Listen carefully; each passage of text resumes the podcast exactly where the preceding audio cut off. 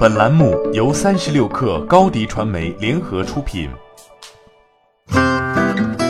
本文来自三十六氪作者董洁。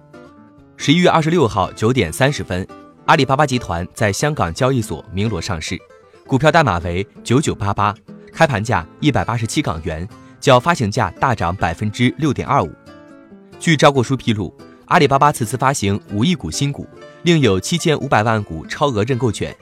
按照一百七十六港元的定价，阿里巴巴最多在港集资一千零一十二亿港元，为二零一九年迄今为止全球最大规模的新股发行。阿里巴巴董事会主席张勇、副主席蔡崇信主持敲锣仪式，而阿里创始人马云并未出席。由于此次香港二次上市几经波折，这使得马云没能在退休前赶上，但也成为了张勇接班后的首场资本秀。与在纽交所上市一样。本次阿里依然邀请了十位生态合作伙伴上台敲锣。据悉，本次阿里港股上市没有找基石投资者，可见阿里对自己信心十足。因为公开发售部分超额超过二十倍，行使公开发售回拨至总发行数量的百分之十，因此公开发售部分五千万股，其余四点五亿为国际配售。对于此次在港 IPO 的募资用途，阿里巴巴在招股文件里表示。拟将全球发售净额用于驱动用户增长及参与度提升，助力企业实现数字化升级，提升运营效率及持续创新。此次 IPO 是阿里巴巴第三次踏上上市之路和第二次在香港上市。二零零七年，阿里巴巴旗下的 B to B 业务曾登陆港交所，但于二零一二年在港股退市。二零一三年，阿里巴巴再次赴港谋求整体上市，但由于阿里巴巴采用合伙人制度。与港交所坚持的同股同权上市规则相抵触，于是阿里巴巴选择远赴美国上市。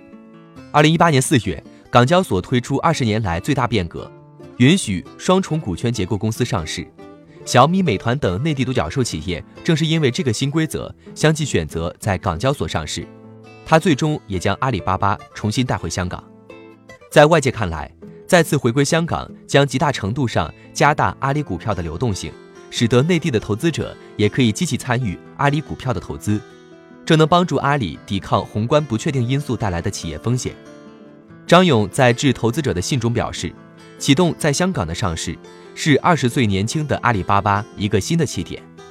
张勇称，过去几年间，香港的资本市场已经发生了很多令人鼓舞的重大改革，在当前香港社会发生诸多重大变化的时刻，我们依然相信香港的美好未来。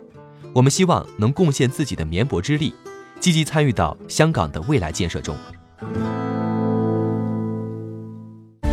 欢迎添加小小客微信 xs 三六 kr 加入克星学院，每周一封独家商业内参，终身学习社群，和大咖聊风口谈创业，和上万客友交流学习。高迪传媒，我们制造影响力。商务合作，请关注新浪微博高迪传媒。